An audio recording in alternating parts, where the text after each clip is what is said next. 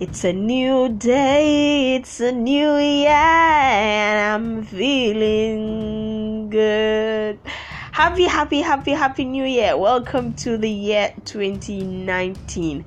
Officially, calendar dates have now changed from 2018 to 2019, and I wish you a beautiful, fantastic, amazing, and satisfying year if 2018 was the year where you lost something, this is the year where you gain everything back. And if 2018 was the year where you gained a loss, this is the year where you gain so much more. There's going to be so much happening on my podcast, Queen Rafi Space, right here on Anchor. And I tell you, you would be very amazed. So stay locked and um, would have a beautiful year together. Thank you so much for you know, joining me on this anchor journey. It's been beautiful, and I can't thank you enough. Thank you so much. Have a beautiful year.